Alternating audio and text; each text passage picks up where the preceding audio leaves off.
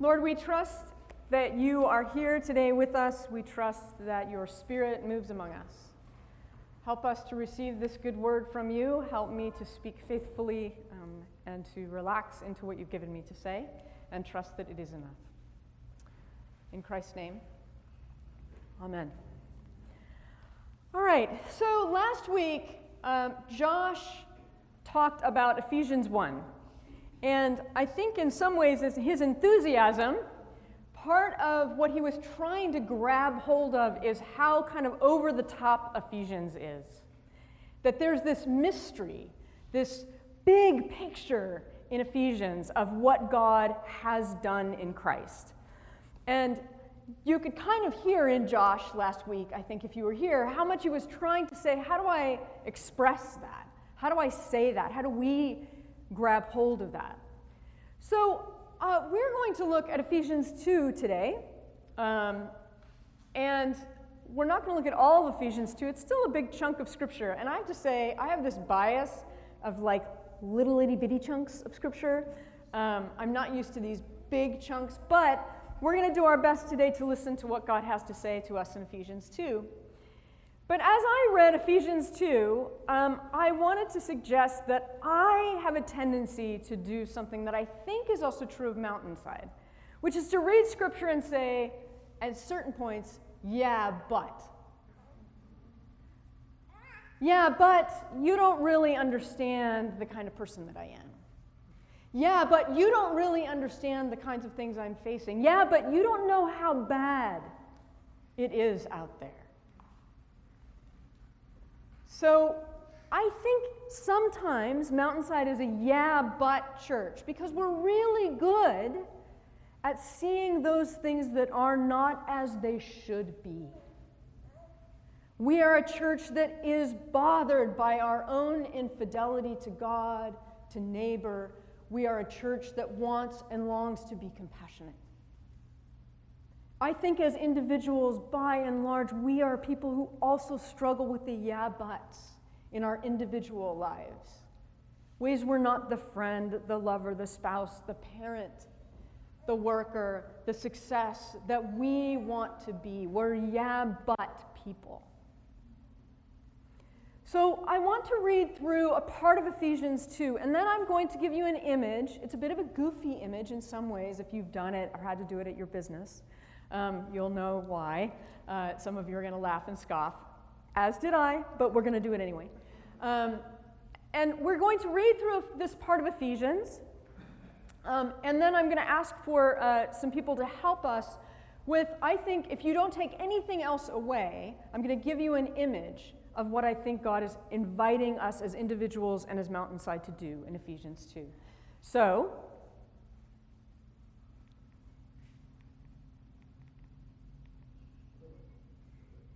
The other way.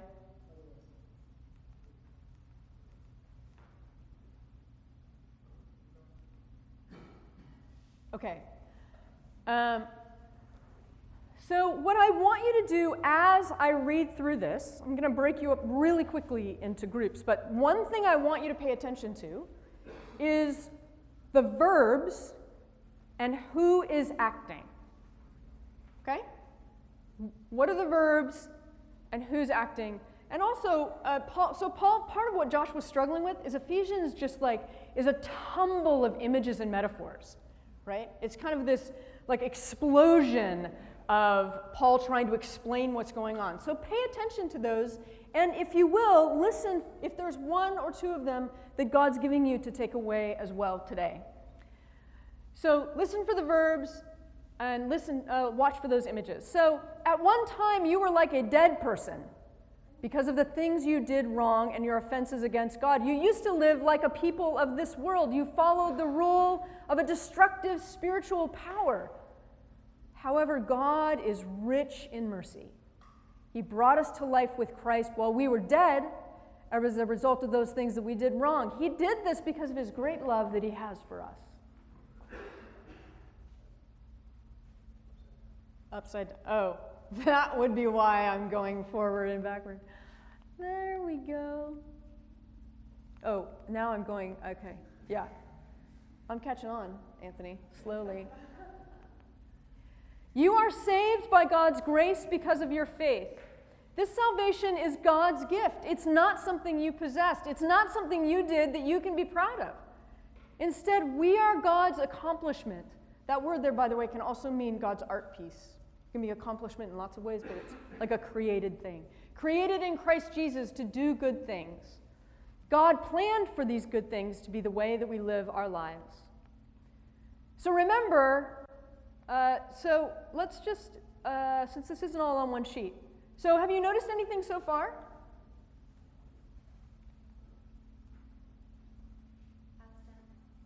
Past tense. What are, what are all past tense? Uh, were, uh, used, used, uh, followed. So that's us. And then it goes present tense with God. So God, what's God doing that's present tense? Well, What's the present tense part? God saves. Uh, you are saved. it, it's, it's some, an action that happened in the past, but it's continuing into the present. Okay, so who's done the acting here? God. God does the acting. What has God done? What are the things you remember just from what we read or what you see? What has God done? Brought us to life. So, what's the a main image in this part of Ephesians? You were dead. You know, that's always, I, I always want to go Monty Python on that, but I'll, I'll hold off. Right? Dead. You were dead. You had this other way of living. You were dead in your trespasses or dead in your sin. But what happened?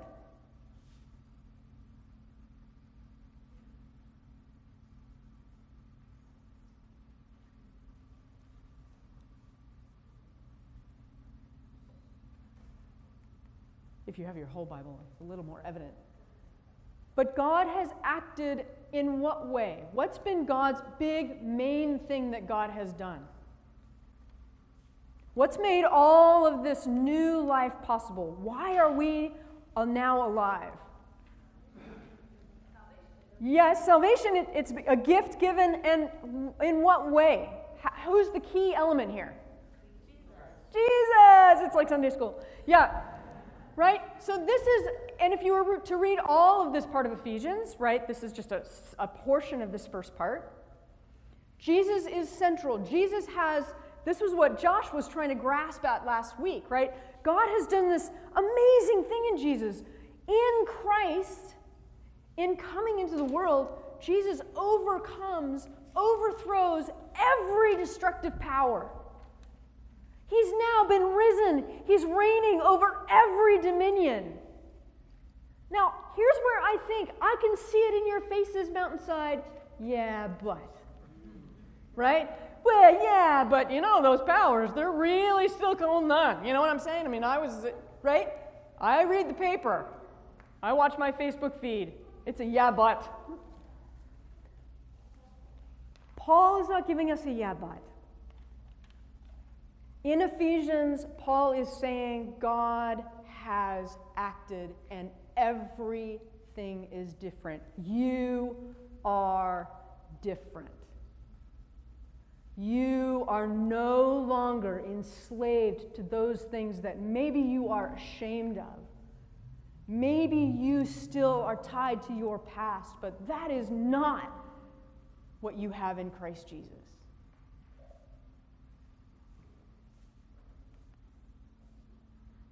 Now, Paul goes on and he says, So remember that once you were Gentiles by physical descent, who were called uncircumcised by Jews who were physically circumcised.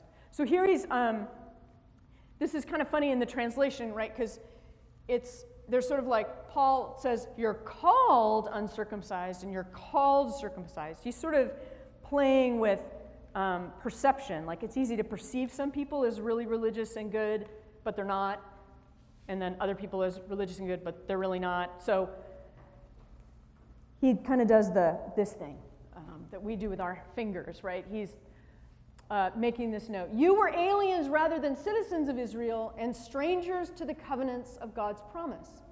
In this world, you had no hope and no God. So Pre Jesus, how are things looking? Bleak. But here's something to remember. Do they know that it's bleak necessarily before Jesus comes along? Do they think, ah, I'm dead? They may not have known they're dead.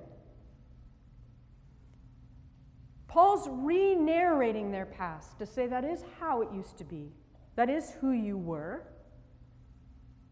but that's not how it is anymore. You were aliens rather than citizens of Israel and strangers to the covenants of God's promise. In this world, you had no hope and no God, but now, thanks to Jesus Christ, Christ Jesus, you were, who were once far away have been brought near in the blood of Christ. Here's this lovely, right? This is part of Ephesians that we hear all, all over, right? Christ is our peace. He made both Jews and Gentiles into one group. With his body, he broke down the barrier of hatred that divided us. He canceled the details, rules of the law, so that he could create one person out of two groups, making peace. How many groups are there in the world, according to Paul? Two. But then Jesus came, and then what happened? One. We're going to talk about that. Not the way we really think about the world. He reconciled them both as one body to God by the cross, which ended the hostility to God. When he came, he announced the good news of peace to those who were far away and those who are near. We both have access to the Father through Christ. Like, this is the part that Josh was like, oh, right? There's so much. It's like this explosion of. So you're no longer strangers and aliens, rather, you're fellow citizens of God's people. You belong to God's household. As God's household, you're built on the foundation of the apostles and prophets, with Christ Jesus himself as the cornerstone. The whole building is joined together in him, and it grows into a temple that is dedicated to the Lord. Christ is building you into a place where God lives through the Spirit. I think there's only one time in this whole chapter that there's a verb that is not about God. What is it?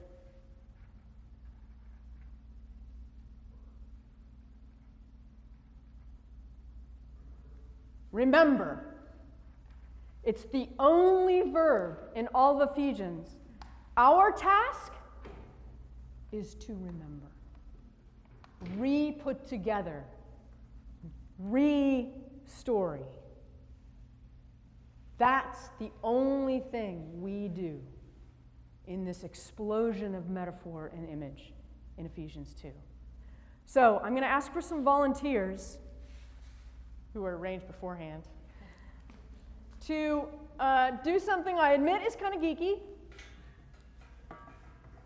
How many of you have done a trust fall at some point in your past? Raise your hand high, come on, proud. Okay. Now, honestly, I've actually never done a trust fall, but I'm trusting that it works well. So, now, before we do this, so a trust fall, basically, these are one of these trust building exercises. Now, Zeke, hold on. Tell me, Zeke, you're going to be interviewed here before your, uh, before your fall. So, how you feeling? Good. So let's say you were this tall and, and, and your dad's size and you're standing up here. How might you be feeling? Mm, not that good. Not that good. Why? Because I'd be too big. Because you're afraid you'd be too big. Yeah. Because he's afraid, right? He's afraid it's overwhelming. Why? Because these are kind of wimpy guys you have behind you, right? But you know, you know that they're, they're, they're good guys, right? They're gonna, they're gonna do their best to Yeah. catch you, right? Uh-huh. Yeah. Which direction is Zeke facing? That direction. So can he see the people behind him? No. So one of the big things about a trust fall is you can't see. You are trusting that they're there and they're not going to do the thing, right? But it might look kind of bad as Zeke looks out this way. I think sometimes Mountainside is Zeke looking out into the world and thinking, man, it is ugly out there. Or we're looking around our own lives, at our relationships, maybe the mess we made of our job, maybe the mess we made of our friendships, maybe the mess we made of any number of things, or the messes that have been dumped on us, and thinking, this is bad. But Ephesians is saying, ah, but God has done something. So, ready? Mountainside. Fall back. That's your cue, Zeke. All right. Fall back into what God has done in Christ. Well done, Zeke. If you don't take anything else away from today, take that stupid exercise that is a reminder that God has already, is behind us. God, we can lean into and fall into what God has done in our personal lives, in our public life together.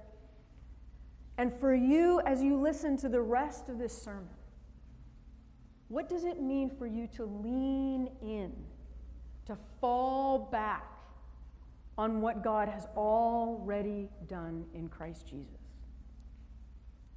I will say for me personally, one of the challenges, put down that this is typical of like my keys and everything else. Does it have a clapper? Can I find it? Um, one of the things I was trying to think, well, how do I do this, right? I mean, I, I'm a, I should know all this stuff. I've been in church a long time. But I often don't remember my life as Paul tells it here. I often find myself focusing, remembering, rehearsing in my mind the things that I've failed at. Some of them rather spectacularly. That's what I remember. That's what I keep going over and over and over again. That's what I think about sometimes when I'm entering into new parts of my job, or ironically, so I was, I'm totally nervous today, right? I always get nervous before I preach, but very nervous today. I've been gone all week. I'm like, oh my gosh, I don't know how this is going to go. And then I realized as I was in the bathroom a few minutes ago, I thought, oh, the sermon's about leaning into what God has done. I wonder how that would apply to giving a sermon. Typical, right? I'm focused on what I have to do. I'm going over my notes. I'm trying to figure out how to make this sermon really good and not look like an idiot in front of all of you. Because I think about how I'm going to perform. But that's not what this is about. It's about leaning in that God is already here doing stuff. So I show up and I do my thing, knowing that it isn't actually up to me. The actor, the one who's going to make this live, is Christ in you. What God has already done. Maybe you rehearse and you remember parts of your life that are not so great, that are not about life, that are not about love, that are not about God overcoming all of those dark forces in your life, in your family's life. So today, I invite you to lean into what God has done for you. That you do not have to be burdened by guilt or sorrow or a sense of failure or a sense of shame or even anxieties and worries about how you're going to accomplish all these things. Today, remember that God has done something new. Maybe it's being bullied at school, and that's what you remember. And of course, we get bullied at work too, right? It's just bigger people versions. And that's maybe what you bring into work every day, or you go to school thinking, oh, that person's going to do that again, or I'm going to do that stupid thing again. There's all kinds of ways we remember untruthfully. So lean into whatever it is and remember your story, each of you, in light of what God has done for you. Now, this part of Ephesians is quite famous um, among many of us. See this part about Gentiles, you were aliens, Christ is our peace. This is a beautiful piece of Ephesians.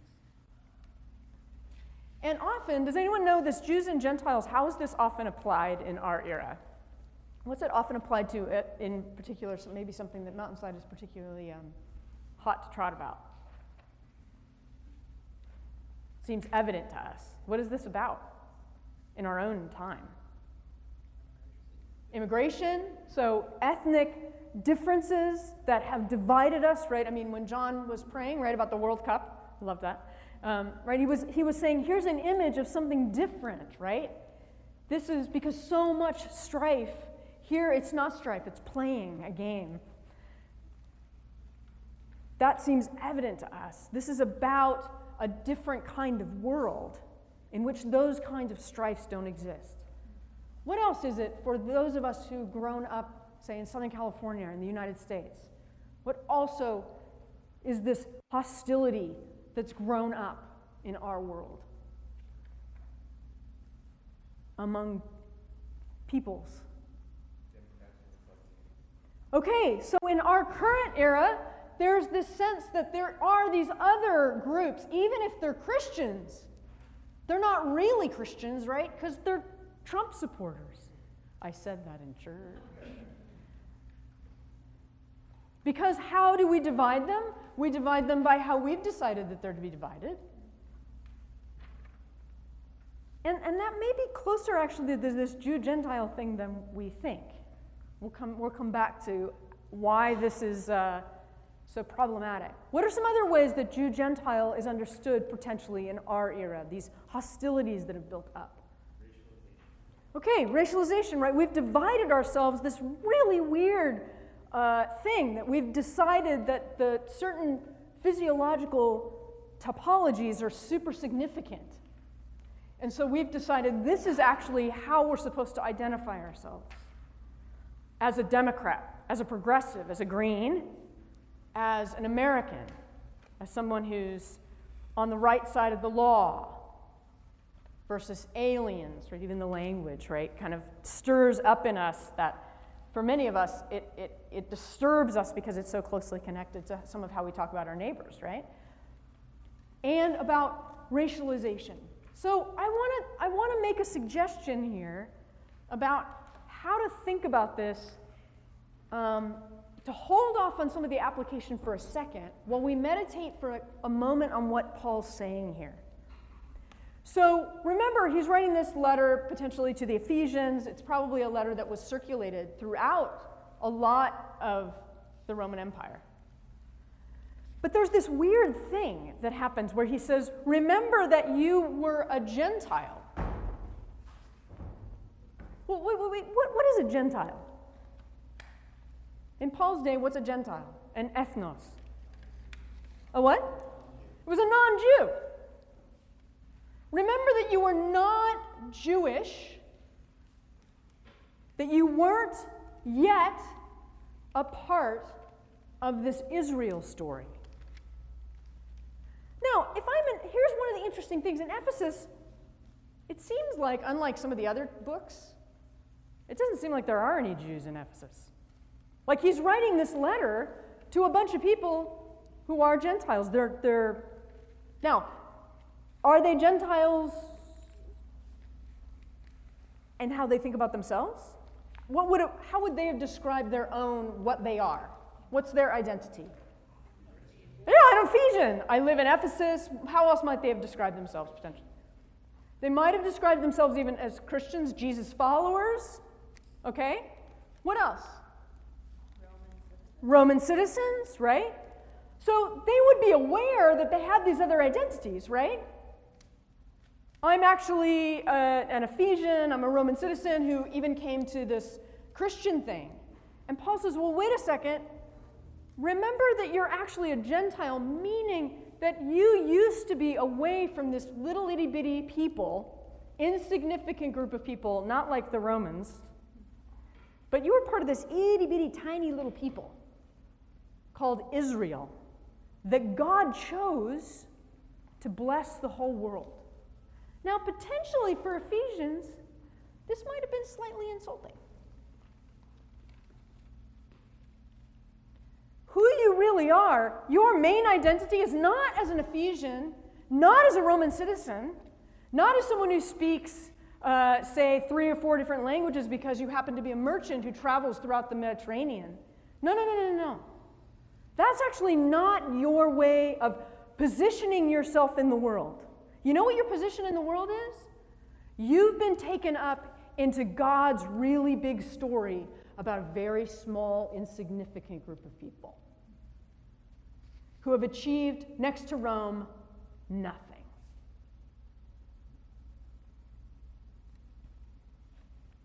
Imagine what that would be like now he says to these people, you, have, you need to re-story, remember your life, not according to all these other things that may want to claim your identity. Maybe it's in that first part that we looked at. Maybe those identities that are trying to claim you is that you're a failure, or you'll never get over these certain things, or you're just angry, or you're a bad parent, or because you're not married, you're a loser or because you're divorced, you're this, or because you're older, you're this, or because you're this color, you're this. All those different things that rattle around in our brains. Those are ways of telling us who we are and remembering ourselves. Paul says, no, that's actually not it. What's the only thing that matters for you is that God has taken you and put you into this story in which God has done something radically different in the world in Christ. That God has overcome every power and principality in your personal life, in your culture, in your society, and it is done. Imagine how, for the Ephesians, potentially, that was kind of insulting. Because Paul said it's a gift, you didn't do anything, and, you know, honest, if you were to dig a little bit under me, I'd say, well, you know, I mean, I did make a choice for Jesus, you know, I've made some decisions, I'm trying to live ethically, I teach ethics, right? But Paul here is reminding me actually, even that stuff, God kind of is doing it all in you. You got nothing to brag about. Now, you might want to brag about Jesus and what he's done for you. That you're allowed to brag about, but you're not allowed to brag about saving yourself. Right? I mean, how ridiculous you can. This is one of my favorite things, right, about the Christian life. Like, we don't choose to be, to be alive again, right? You're not like, hey, I'm dead, I'm in the tomb, but I'm choosing to live, you know? Just like in our physical life, we don't choose it, God does it. God breathes on us and gives us new life, and it is pure gift. Now, when he says we have made Jews and Gentiles into one group, just as a note, how is this for Jews?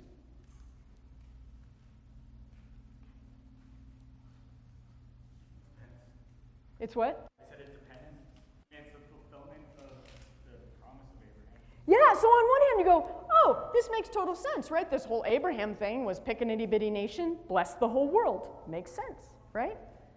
But in practice, here's the problem, you see. They really were different. What made Jews and Gentiles, Jews and everybody else, different from one another? What are some of the things that made them different? They didn't eat the same things, right? You got those pork eating people. Ugh. So, one, what else? They what? They do worship the one God, meaning that's a similar thing for both of them. What? No, go ahead, Austin. Ponder, keep pondering. So, what else makes them different? Yeah, so there's different parts of the law. We're not, we won't get into that, right? He hints that there's parts of that that have to shift. Ways, what's the law regulate? A special relationship? Is it? Social relationships, how you move and are about the world. If we read Leviticus, it pretty much covers everything. And part of what Paul is saying here is that you see, you are actually different people. The problem is, Ephesians were still Ephesians, they weren't Jews. They lived their life, their values had all been shaped as Gentiles, as Ephesians, right? So when we take this text and we say, well, it's just like these hostilities that we face, there is a kind of difference. Because both Jews and Gentiles have to remember their story, reorient themselves in the world by what God did in Jesus to make them come together into what? What's the what do you remember what one of the images are that God has made them into a household? Okay, so I was thinking about this. We love this um, dividing wall of hostility being broken down. But it's more like there's an apartment, right? And you have neighbors, and they're from a different country. Have any of you had friends from different countries, different cultures, maybe speak a different language? That's another thing that's in this, right? Imagine that God comes in and says, Okay, we're taking the wall down. And you go, Well, that's okay. I still have my kitchen. And he says, No, no, no, no, no, no, no, no, actually, no. You're sharing the kitchen. You see, you have one household now. Nobody shares my kitchen, right? One of the things that Paul wants Jews and Gentiles, these peoples who were not and are not exactly like each other, they stay Jews and Gentiles. But God takes down that wall between in their condo and says, now what you need to lean into is that you're going to live together in one house. And that's the reality. You don't have your own house. And there aren't all these multiple houses. But you see, what's going to happen? And we'll get to this in three. In three, Paul says, I've been made a prisoner because of this. Why? Because this ticks people off. Because the world wants us to say, no, no, no, I'm primarily to be understood as a woman, as white, as educated, as accomplished, as whatever it is, right? But Paul says, no, no, no. Actually, the significant thing about you is you've been put into a household with a bunch of other people that you wouldn't expect. And you're going to lean into living with these people. And actually, you're not really in control of what happens in the house. I'm making you house into this art piece. Now, in a household, how many of you are parts of households of more than one person or have been? Okay, in a household, is everybody the same? Does everybody do the same tasks? No, what's everybody in a household need to do? What? Chores, right? Like everybody's got a chore, exactly. Like, it, actually, he mentions the chores. We all have good works to do, right? But they're not somebody else's, they're yours to do. Do you have chores in your house? What's yours? Like, what's one that you have to rotate in and out of? Keeping, cleaning the kitchen? Sweeping the kitchen. I'm going to bring you to my house. We can rotate you right through, add that to the rotation. Yeah, so in your house, you have a rotation of chores because your household has to figure out why do you have to sweep the floor? Yeah, you're living together. It gets dirty. Jesus, is, uh, Jesus has done something by making us into one household. Nobody else has our particular work. Everybody's got their chore. But the main thing is not that, well, you know, I'm actually not primarily in this household. You see, actually, my primary household is somewhere else. We've only got one household. Or to put it in its what seems so obvious. There's only one humanity. In Christ, we as Christians live into the reality there is one humanity. The church lives and leans into the reality that the people that we are with, those people in our lives, our neighbors, are not that different from us. They got their own chores, yes. But we are all human beings called to good work together. That is what we have to remember. And sometimes I worry that we, re- I think we're good at calling out how other people wrongly remember what household they're part of. I think we're really good at calling out politically when we read the story and we say, you're identifying, you're remembering that you're an American before you're remembering that you are one, you've been made one with these people in other parts of the world because of what God has done in Christ. It's really easy to see that in other people. But it isn't always easy to see how captive we are to another story, to a way of identifying ourselves. In my case, as primarily white, which is this whole other weird thing, right? It's a narrative that I'm supposed to remember and make my relationships with other people as this thing called white, which my Scottish, Irish, Native American family had to learn to be to begin with. And it's a lie. It is not a primary identity. It is not who I am. Not, not as a member of the household of God. What does it mean to look out like Zeke does, right?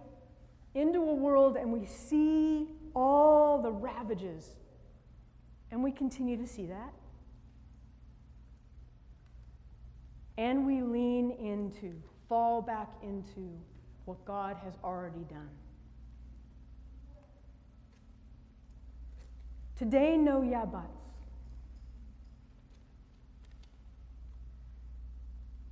Today, no yeah buts. Today, we remember that God has broken down every wall of hostility and against all odds made those people who were totally different from other, as different as Jews were from the Ephesians, has made us one. What does it mean for us to lean into that and not to primarily remember those lies, those identities, those failures, those things that people have put on us, that this is really who you are? Because our task together, I think, according to Paul in Ephesians, is that the church is now. We are to live with one another in one household in a way that says to the world, this is what God has done in Christ. This is what God has done. Evil and the powers of violence and racism and sexism and the crap about that's going on with immigration and these nation states that does not win not here, not among us. We lean into what God has done in Christ. And any good work we do comes out of falling into the truth of what God has done in Christ. So as we end, I want you to think about what is it, what is the invitation God is giving you to dance maybe? What's the invitation that God is giving you today? To fall in despite. And remember, like we get to chapter 3 next week when Paul talks about being in prison. The weird thing is that this great news, this amazing one humanity thing, actually does not go over well. Some of us have a sense of that, right? But today the word is lean in fall into what God has done and celebrate. So I want you to close your eyes just briefly as I lead us through a quick prayer to end.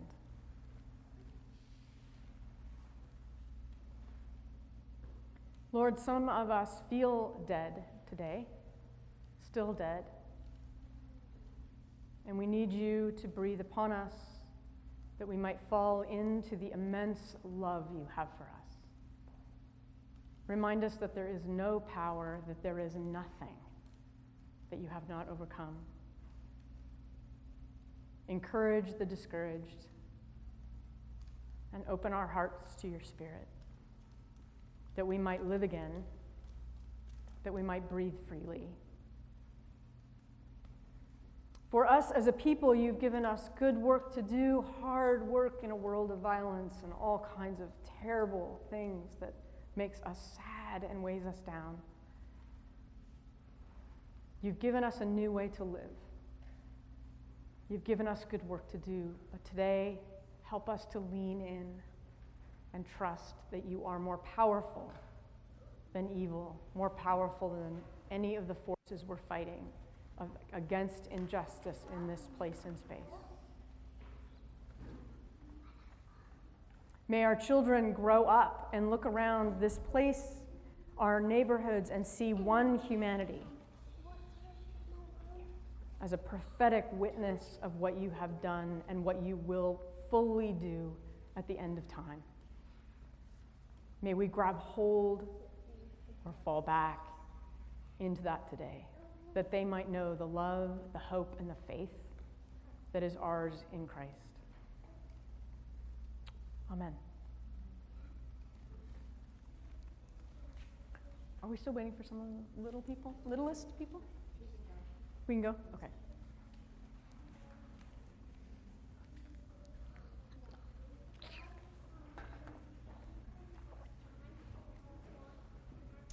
I'm going to give this to the music. So, as we know, one of the main ways we lean into and fall into the love of God every week at Mountainside is that we come to this table. It's a helpless act, it's an act of just receiving a gift, taking in literally that God has done something new in Christ. So I invite you to lean into this table today. So, on the night that Jesus was betrayed, he took bread and he broke it. And he said, This is my body that has broken down the walls of hostility between Simon the Zealot and Matthew the tax collector that's broken down the walls that we see at this table and said, You have been made one in my broken body. So when you take this, remember that this is what Christ has done. In the same way, Jesus took the cup and said, This is the blood the new covenant.